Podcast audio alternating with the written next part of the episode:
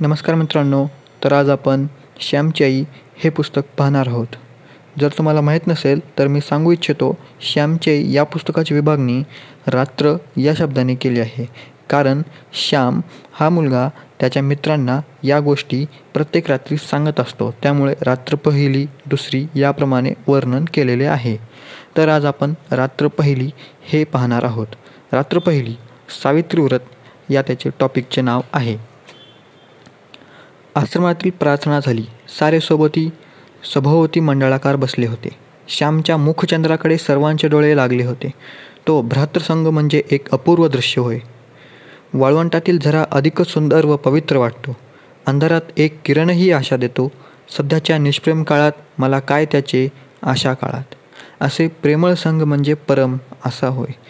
त्या भातृसंघातील प्रेमासारखे प्रेम अन्यंत्र क्वचितच पाहाव्यास सापडले असते. तो आश्रम म्हणजे त्या गावातील जीवनाला साचीव जीवनाला स स्वच्छ ठेवणारा जिवंत व पवित्र झरा होय.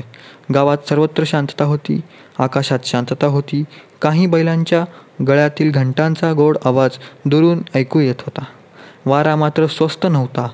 तो त्रिभुवन मंदिरातील सारखा प्रदक्षिणा घालत होता. आपली अखंड प्रार्थना गुणगुणत होता. श्यामने सुरुवात केली. माझ्या आईचे माहेर फार श्रीमंत नव्हते. तरी सुखी होते.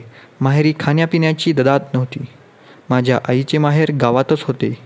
माझ्या आईचे वडील फार कर्मट व धर्मनिष्ठ होते. माझी आई सर्व भावंडात मोठी होती. माझ्या आईवर तिच्या आईबापांचे फार प्रेम होते.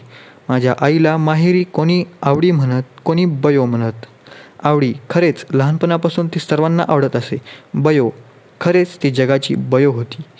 आई होती. माहेरची गडी माणसं कानपिणी पुढे मोठेपणेही जेव्हा आईला बयो म्हणून हाक मारीत तेव्हा ती हाक किती गोड वाटे म्हणून सांगू. ती हाक मारण्यात आलेला जिव्हाळा हृदयालाच कळे माझ्या आईला दोन भाऊ व एक बहीण होती. माझ्या आईची आई अत्यंत नियमित व दक्ष होती.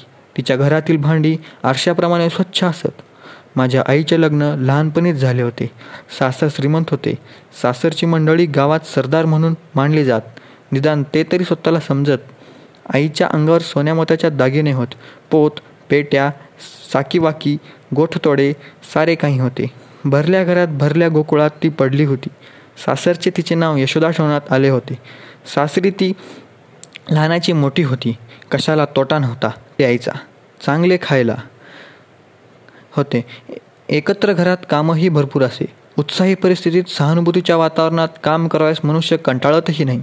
उलट चार धंदे करण्यास धन्यता व आनंद मानतो. मित्रांनो माझ्या वडिलांच्या अंगावर ते वयाने सतरा अठरा वर्षाचे झाले नाहीत तोच सारी जबाबदारी पडली होती. कारण आजोबा थकले होते. वडीलच सारा कारभार पाहू लागले. देवघेव तेच पाहत. आम्ही आमच्या वडिलास भाऊ म्हणत व लोक त्यांना भाऊराव असे म्हणत. आजूबाजूच्या खेड्यातील लोक आम्हाला खोत म्हणून संबोधत. खोत म्हणजे काय? भिकाने प्रश्न विचारला. श्याम म्हणाला खोत म्हणजे गावाचा ठरीव शेतसारा वसूल करून सावकाराकडे पाठवणारा बिनपगारी दलाल. त्याला काही मिळत का नाही? रामाने प्रश्न विचारला. हो मिळते तर.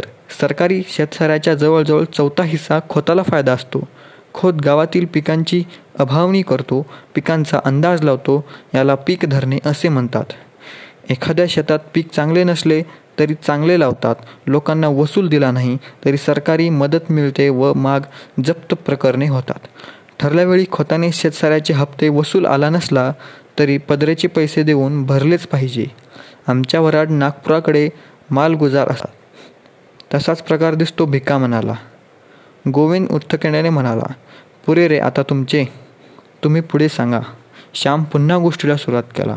आम्ही वडवली गावाचे खोत होतो. त्या वडवली गावात आमची खूप मोठी बाग होती. धोधो पाणी वाहत असे. दांड भरून दुरून पाणी आलेले होते. ते उंचावरून पडत असे.